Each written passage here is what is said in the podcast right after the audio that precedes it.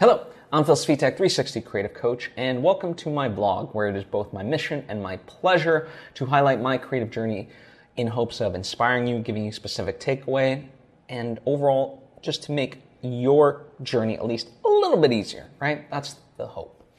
Now, before I fully dive into all the things that I want to discuss and go over allow me to invite you to subscribe if you haven't already. That way, you get all the various lessons and episodes that I put out right when I put them out. Thank you if you just did, and thank you if you already were. It truly does mean a lot to me. So hope it does to you. So, let's get into this. In the past, uh, let's say two weeks, right?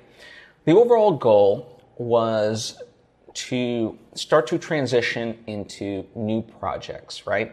And what I mean by this is I'd completed my second feature film called A Bogota Trip, and essentially, you know, I knew there would be next steps needed with it, but overall, they would require less of me. Uh, more specifically, you know, I got creatively the movie over the finish line.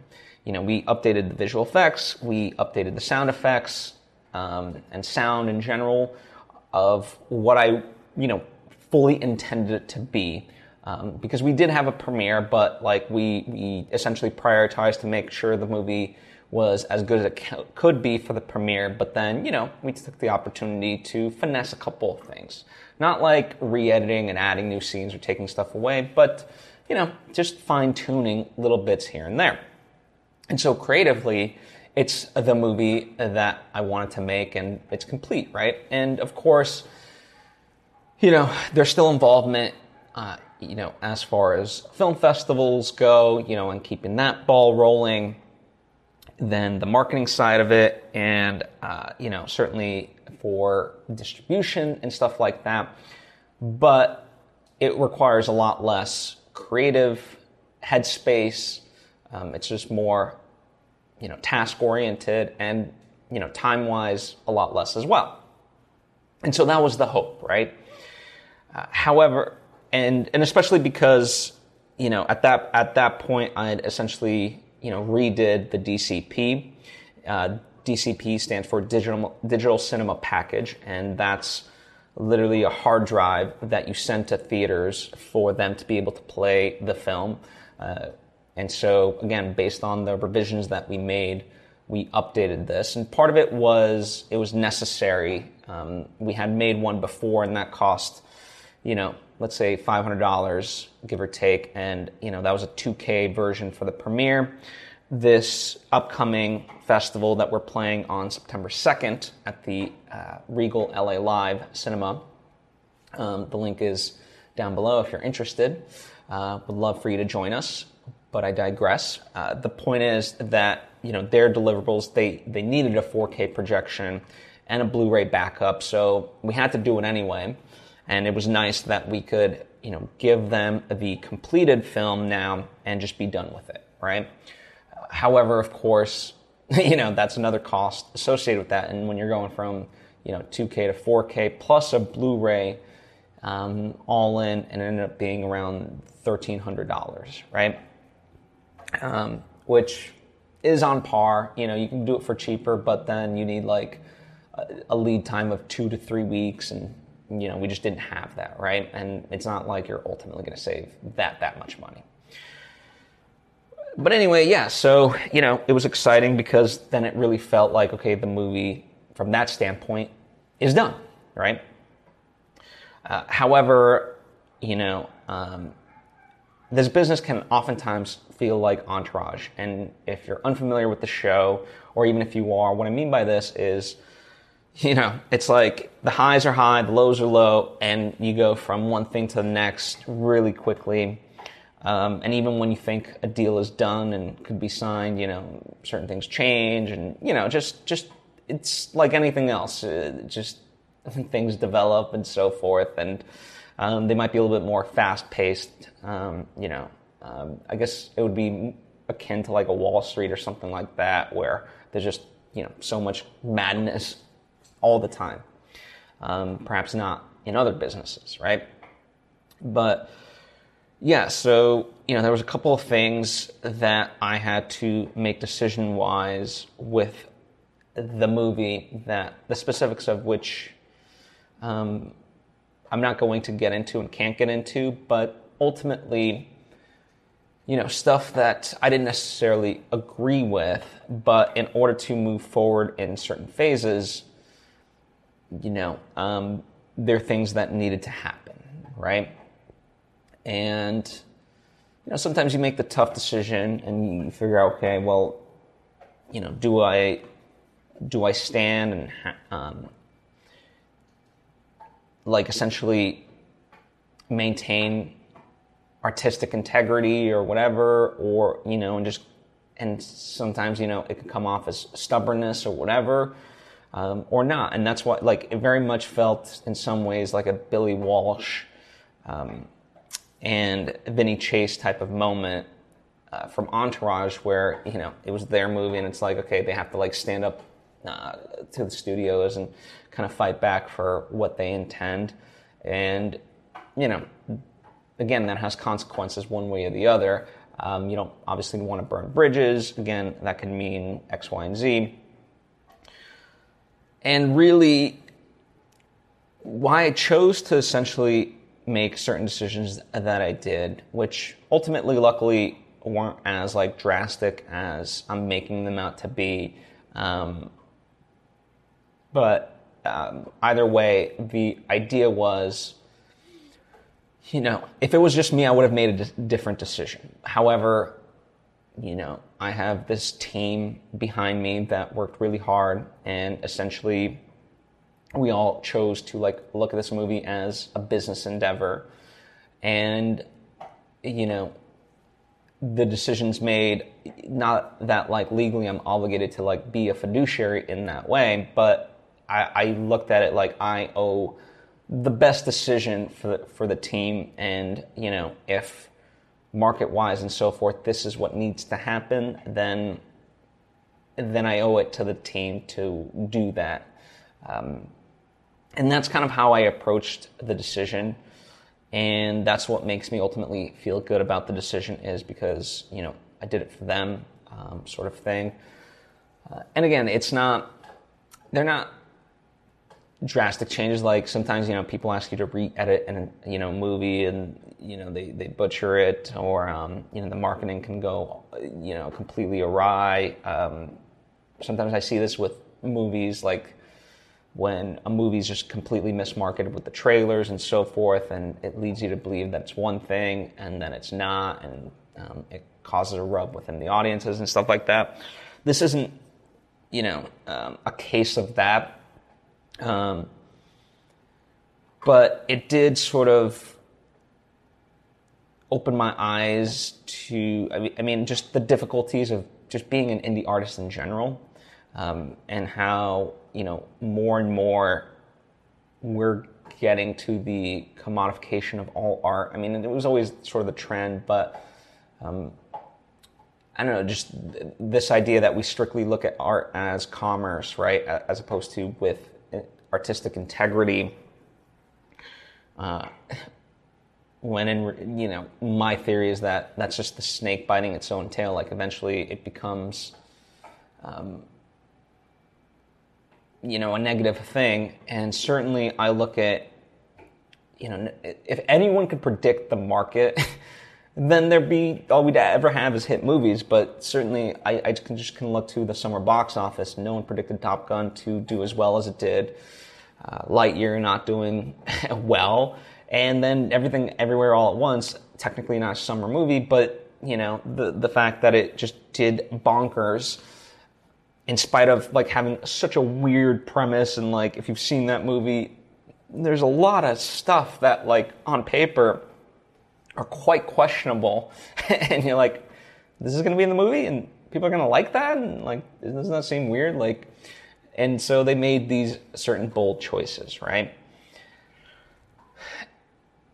And yeah, I, I always sort of look to those examples um, of, of the Mavericks making certain decisions, and I'd like to kind of consider that. But um, I was having a conversation with a mentor of mine was also talking about like, well, the people you look up to, you know, they, they wrote their myths essentially because you don't necessarily know what they compromised on. He was like saying, you know, at the end of the day, your movie is has plenty of bold stuff in it. So taking out a couple things here and there won't really make or break it because it still has enough there and it defies you know genre convention to begin with and plays with it and you know stuff like that. So I was like, okay, that makes sense, right?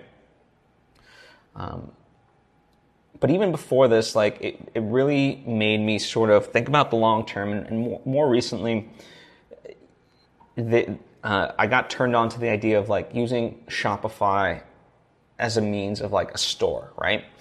Um, and having created books and movies and wanting to do other stuff, you know, it's it's one of those things like how how great would it be to control that fully, right? You know, from start to finish. And what's great about Shopify is, yes, there's like a financial transaction, um, and even though crypto is a form of uh, finances, right? I'm, I'm going to look at it separate in the sense that you know Shopify is planning for that future, right? And not only just crypto, but NFTs and things like that, and that might not sound exciting to you. You might be kind of over that sort of talk or whatever, but I'm excited by NFTs as a form of utility. And so uh, that's why, like, the idea of a Shopify store excites me. And, and, and, part of the thing is, like, I looked at Shopify for, like, merchandise. Uh, and then, of course, like, a book and a movie are merchandise, but I never considered it as an outlet for that. But on, a, on an episode of The Creative Penn with Joanna Penn, that's Penn with two N's, you know, she really opened up my mind to the possibilities of this. Um, and, you know, now more than ever, I kind of love leaning into that and really controlling it because, you know, just kind of seeing things in general, you know, whether it be HBO and Discovery, or more, you know, it's Warner Brothers and Discovery, kind of the handling of that. And just the way things that are going in this business, the more you can kind of control your destiny, the better. And, you know, and that's always kind of been my big philosophy is that I'm willing to quote unquote work with the gatekeepers um, if it makes sense. But a lot of times, if gatekeepers say no, then I'm not going to let that determine my fate. And, you know, if studio after studio says, no, we don't want to finance your movie, then I'll still make movies that I want to make, right? I'll find a way. And I have, right? Twice, and intending to do it a third time, you know? Uh, same thing with like books. You know, I, I like writing books and will continue to do that. I published a fiction and nonfiction. And, you know, now I'm working on my second fiction and my second nonfiction, right? Because it's fun for me. And if publishers want to publish them and work with me and make sense, great. But if not, I'm not going to be at that mercy. And I think a lot of times now, uh, where I'm sort of becoming desensitized to it is, again, that homogenization aspect of, you know, they just try to, what's easiest to market. Secondly, you know, the idea of hedging their bets. So, you know, the guaranteed money up front tends to not be there. So essentially for them, it's a quantity game, and most times artists don't make that much money um, on these residuals. But the companies end up being fine because, you know, even if they're making like 10 bucks per product a month, you know, if they've got literally like 5,000 of these, they'll be just fine. You know, again, because there's no downside to them, uh, it's not like they put up any upfront cost, right? And that tends to be the case, sadly. And I was listening to there's a there's a YouTube channel called Film Courage, and I was listening to this filmmaker talk about distribution. And you know, one of the things that he was talking about was this idea of like if you want to sell to Netflix, it almost like you know, he didn't say like this would be the exact strategy we need to take, but he said this could be a strategy of putting up a, a movie up on YouTube for free, letting you know two million hopefully people see it, you know, build that right, get that sort of attention, and then let Netflix buy it.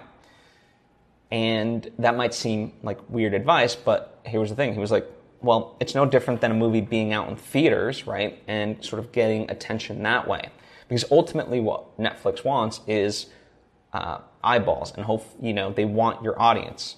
So the reason that they would be buying that is because you've proven that people want to see this movie, and hopefully, you know, out of that two million that people that have already seen that movie, you know, some of them don't have a Netflix subscription, and they would, you know, essentially buy a Netflix subscription. And when you consider it that way, yeah, it, it makes sense, right, for Netflix. But for me, I look at it of like, if if if I literally have a movie that two million people liked and watched I don't need Netflix. Like it's just counterintuitive to the whole thing for me, right? Um, if I could have the audience without then without Netflix, then why do I need Netflix, right? And it's this weird thing that if if you want as an indie artist, just as an artist in general, you kind of have to, you know, take command of everything, be be responsible for the marketing and so forth. And I think in within filmmaking itself or just any sort of creative endeavor. But you know, I'll use filmmaking as an example. People always say like, uh, budget-wise, people don't account for post-production and the costs associated with that, right? You know, the cost of editing, the cost of color correction, the cost of sound design, and then not to mention, you know, film festivals as part of that, right? But then, in a weird way, for indie filmmakers, I don't think they account for marketing, right? Because if you actually want your movie to succeed, you know, hiring a publicist, um, you, you know, putting out ads and things like that, like that, that all costs. And if you actually want your movie to be successful, that's what you kind of need to do.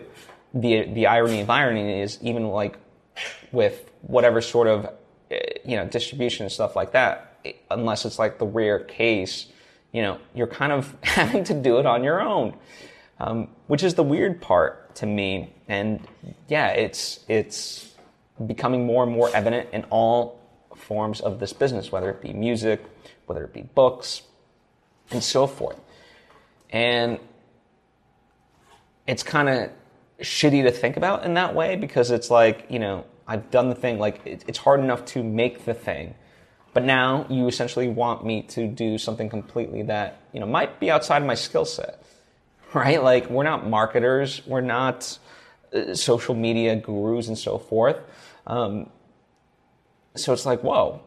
And listen, you know, again, you can hire people to to do that stuff who are savvy and can bring that to the table, but that comes at a cost. And these are all things to, you know, sort of really consider. And, and you know, I'm, I'm someone that tries not to argue with reality. And so it might sound like I'm being bitter about it, but no, it, to me, it's just learning the landscape. And then again, what's my place in this and how do I like, you know, make the most of it? If this is, these are the cards that I'm dealt with, then let's go, you know? And again, there's like a Jordan Peele with Universal. He has a wonderful relationship with Universal. They've been, you know, they always market his movies great. They put a lot of support behind it. You know, fantastic, right? But that's the creme de la creme. Those are like, you know, that, that, you know, that pinnacle of it all. And I imagine like you listening to this are sort of more in that phase where I am, you know, where, you know, you still maintain a full-time job. What you do is tends to be on the side, um, you know, and so forth, right? And you're having to self-fund projects and whatever else, right? So, you know, this is this is the reality in which we work in, right? And if the so-called gatekeepers, you know, see a project that we make and want to put behind it money and the full force of what they're able to bring, great, right? That is the hope. And as I said, I'm willing to work with that. But if, if, if it's a no, then, uh, then yeah, I, I am prepared to sort of work within the, the reality that is.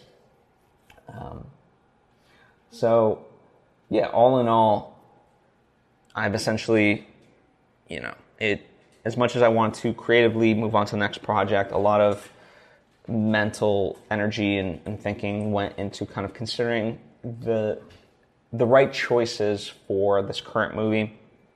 And as I said, for me personally, I might have made different decisions, um, but because you know I have a team that uh, that not, not that I answer to, but I want to make sure I have what's in their best interest at heart, then I made decisions to, um, you know, to, to hedge the bets in the correct way and move on in phases that would benefit everyone, um, whether from a financial standpoint, whether from uh, you know an exposure standpoint, right? Getting them as much notoriety as possible and so forth, right? So um, yeah, that's kind of um, what what I've been sort of overall dealing with. And um, if you're curious, like as to kind of you know, uh, I, I've been like researching just things in general, but I'll link to the Joanna Penn episode about Shopify because uh, I think it's a great just episode in general of what's possible, but then more specifically, she really breaks down like how to do this, like literally how to open up a store, you know, taxes, like all this stuff, right? Literally from you know from point A to point Z, right? And all the steps in between. And then I'll also link to um, the film courage episode that I'm talking about. So those will both be in the description box for you to listen to, right? Um, and there's other resources that I've been like looking to, but those would be sort of the primary examples of, you know, what I've been uh, thinking about. Um, you know, the other interesting aspect of this, because I was so like in memory lane about like the movie and just thinking about things in general. Um, there was a side to me of like that that just thought about like blink and it'll be over, right? And I said this to the team like um, when we went to Colombia to film the second movie of like yeah just do what you can to enjoy it because we'll be there and then we'll be gone right and it's so funny i, I remember just making breakfast in the mornings, most mornings for the for the crew, and like you know we had like essentially a family breakfast, right? You know, everyone got their day started in whatever fashion. Like, you know, there'd be Sarah doing yoga in the living room. You know, Khalil uh, would be watching like shows on, on his phone. Um, you know, people would be in bathrooms getting ready, hair and makeup, and you know, people again, some people got up really early, some people got up, you know, close to the start of the day um, in terms of filming and so forth. But um, but yeah, I you know, so for me, like part of the routine was uh, just making breakfast for everybody, um, and you know, having it be ready, and it was it was fun, you know, like again, it's just stuff like that that uh, in the moment, like I knew it, it was a good shared experience, and I, I knew like they, they really enjoyed the breakfast and so forth. Um, but yeah, it came and went, and it's just a fun memory that I, I look back upon, right? Um, you know, it's interesting. That's all. Anyway, uh, you know, as far as new projects, so the fun aspect and why I was like so gun ho, and now I'm able to sort of you know get back into that spirit again. Was I am working on my second novel, uh, my my second nonfiction book, and then a third film, right? And specifically with the third film, I had essentially written two outlines for two completely different projects, and I was willing to do either. I really was. Um, but I let um, I let someone close to me make the decision because I wanted them involved, and I said, hey, you know, uh, for you to be a part of this, I want you to have some ownership. So, what project would you want to take on? And um, you know, what's interesting about it is that, in some sense, so this is um, Sarah Stratton, the the actor, who's now been both my movies. And so I want to reward her because she's always done great, but always kind of been a secondary character. Um, and so I want to really reward her and put her in a lead role. And I thought for sure um, she would pick this movie that that was a family drama, let's say, for lack of a better um, term, and you know, keeping it vague. And the reason I thought that was because of obvious reasons, like you know we're gonna film on location in a different country.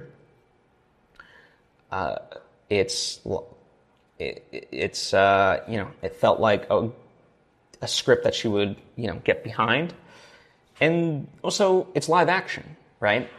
And uh, I thought the the selfish side, you know, which fine, whatever, I'm not to knock it, you know, uh, would want something for her reel, would want to be on camera, like literally.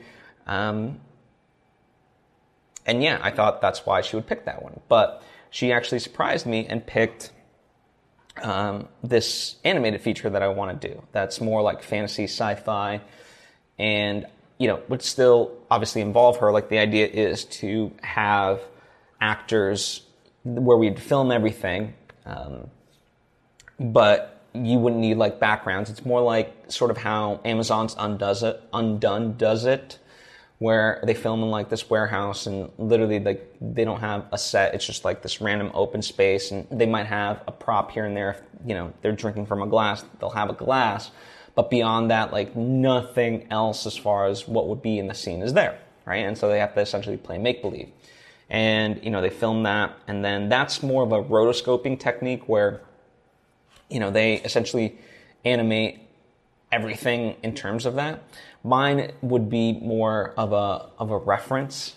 So for example the easiest way to kind of think of this is i can cast all of my friends you know who are you know relatively young but there's like let's say a character that's supposed to be 90 years old in the project. Well you know in lieu of the per- in lieu, lieu of getting a 90 year old actor, um, I can continue to work with my friends, and then we just animate them as a 90 year old person, right? Um, so essentially, everything would be filmed as reference, um, and it's a project that I love. But but yeah, it did kind of you know surprise me that she picked it. But you know, I often talk about the be- beauty of you know any project is just the simplicity of choice. You know, just the choice to make it, and you know, this is like it was it wasn't like a hey, you know, I think I'd like to make this one. This was like an outright I want to do this one. Right? And I was like, okay, you know, you've chosen. And so I'm to, you know, I said you would get to pick and let's do it, right? And so I'm I'm now excited to to do it. And I had a great meeting with um, Emily Krempholz and John Comerford, who are fantastic writers and you know story editors and so forth. And I got a lot of great feedback from them um, about both outlines. Um, at the time when I met with them, I didn't know which which one Sarah was going to pick, but um, but it's beneficial, right? Because I still intend to make the other project, the family drama. Just I have to do one before the other, right? And that's fun. So none of it gets wasted. Uh, but it was it was a very good creative meeting, and so I'm excited to, you know, get into that, and that's kind of what I want to focus on, um, you know, moving forward, um, and you know, slowly transitioning to that. Like I said, I mean, I still have to take care of just, you know, finalizing things with this movie, um, this, second movie that I made, and get it over you know, I got over the creative finish line, as I mentioned, but now just um, in terms of putting it out into the world, right? And so, you know, but the big, big stuff really, you know, happened in the past like two weeks. And so now I can really, you know, I can, I can transition, right? So I can start with you know, my goal is like three days a week to, to, to really work on these projects. And then, you know, maybe in September by like the, the mid September, I can really increase and ramp that up to even more. Right. And as I said, so um, I'm going to be splitting my time with this third movie, this uh, second novel, and a second nonfiction. Right. Now, as far as things are concerned, you know, as far as the, the movie, my first goal is to write out a more specific treatment of this movie. So I have it outlined, and it's pretty detailed in some parts and then pretty loose in the others. Now, you know, my goal is to essentially within a screenwriting software, uh, basically create the script, but not like literally write every line of dialogue or like, you know, actual, you know, action lines and so forth. Just more about like, you know, from scene to scene, here's kind of what happens. And if I have a line of dialogue, I might place it in. If I have a moment of specificity, I might add it in. But the idea is just to flesh it out further, you know? And so it could be like, uh, you know, um, these these two armies fight. I don't know. I'm just making that up, right? These two armies fight um, on on a mountain, right? And like literally, that could be like a, uh, the thing, or as I said, it can be more specific than that, um, and it'll fluctuate, you know, on that spectrum. But it'll it'll paint a clearer picture of what the story is. Then we can, you know, really start to look at it as a group and and, and uh, you know make adjustments accordingly. So that's with the film. With the novel, uh, it's just kind of continuing. You know, for me, the the holdup has seen, seemed to be chapter three, and luckily, you know, I, I finally creatively figured out some solutions. I talked about it in the last episode of the vlog about that, um, and now I've just been writing it. It's a pretty hefty chapter. I've been working on it, and as I said, I slowed down because of everything else. But now I'm, I'm getting back into it, and then I think the the rest of it will and should be a lot easier. You know, this you know, the first three chapters really had to set up and world build in a way that wasn't like overly expositional. And, you know, I think I found that balance uh, at least well enough with the first draft that I can continue on with the rest of the book. Then, as far as the nonfiction book, I'm in the midst of looking for uh, a ghostwriter and, you know, for me, I always take a hybrid approach to things. So, what I mean by that is I've literally done, I've dictated um, each chapter, right? I outlined the, the book. I've dictated each chapter, uh, you know, verbally and then had it transcribed. And so now it's about someone taking that and revising it um, to be a book, right? And so that's why it's, you know, I feel confident um, that still maintains my voice. It's still my overall vision. It's not just like, you know, hey, I have this idea for a book, go write it. And, you know, it just becomes sort of that. And I've never worked with a ghostwriter and I don't necessarily, you know, so any sort of notion that I have is an assumption to a degree, right? I mean, I'm informed enough where I can kind of guess at like what it all looks like and is. Um, but I tend to, you know, try to be involved in anything that's certainly my projects, right?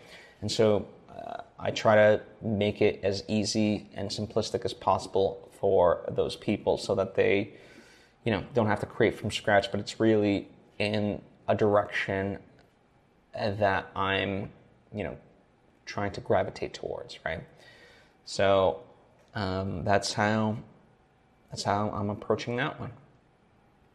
The sort of last fun thing, um, you know, pa- Patreon's doing this like club community or something like that. Um, essentially, you know, there would be like these groups formed, and you know, there'd be a leader that you know selects topics, and they would meet week to week for you know, I think about eight weeks and I applied to, to essentially be a captain of that. Um, not that my Patreon is that strong. It is there if you would like to support it, and does have, I feel like, great rewards. But, you know, um, I applied because it seemed interesting, and, you know, I like doing new things and also just kind of building a community and, and meeting new people to build a community with. And so, you know, we'll see what comes of it. There's a meeting today um, that I'm going to be a part of. That's like an introductory meeting into what this is and how it all works. So I'll have more details for you in the future. But it's great that you know the heads of Patreon are kind of you know recognize that and know that like that they've built this platform and you know how can they essentially foster the talent that is there. I think um, that's pretty cool. So yeah, that's kind of what I've been up to and you know dealing with. But uh, I know I've been I've, I've tried to be as specific as I can with what I could be, but I know I was vague with a lot of the stuff, and hopefully it was simple to track. You know, you're welcome to ask questions, um, and I'll answer any that I can. Um, some of them I might say like I can't divulge that information, at least not at this moment. But um, but yeah, hopefully you got something out of this. As always, um, you know, comment down below, questions, thoughts, anything in between. Right. Um, as I made mention, you know, I have books and movies out there. So if you would like to support that, it mean a lot to me because you know if that stuff can be self-sustaining, then I can continue to make more of it. Thus, you know, learn and share freely here with you. That is the symbiotic relationship of all that. And likewise, if uh, you know you think you might benefit from co- coaching, that is available to you. Um, it's linked to down in the description box. Or if you want to just kind of dip your toe in and see how I can help you, well, that's what my Patreon page is for. You know, patreon.com slash Phil Svitek. So check that out. And uh, yeah, you know, there's fun various tiers of support that get you, you know, various rewards. So check it out. Anyway, I've yapped your ear off enough for today. Thank you so much. I appreciate you and hope to see you next time.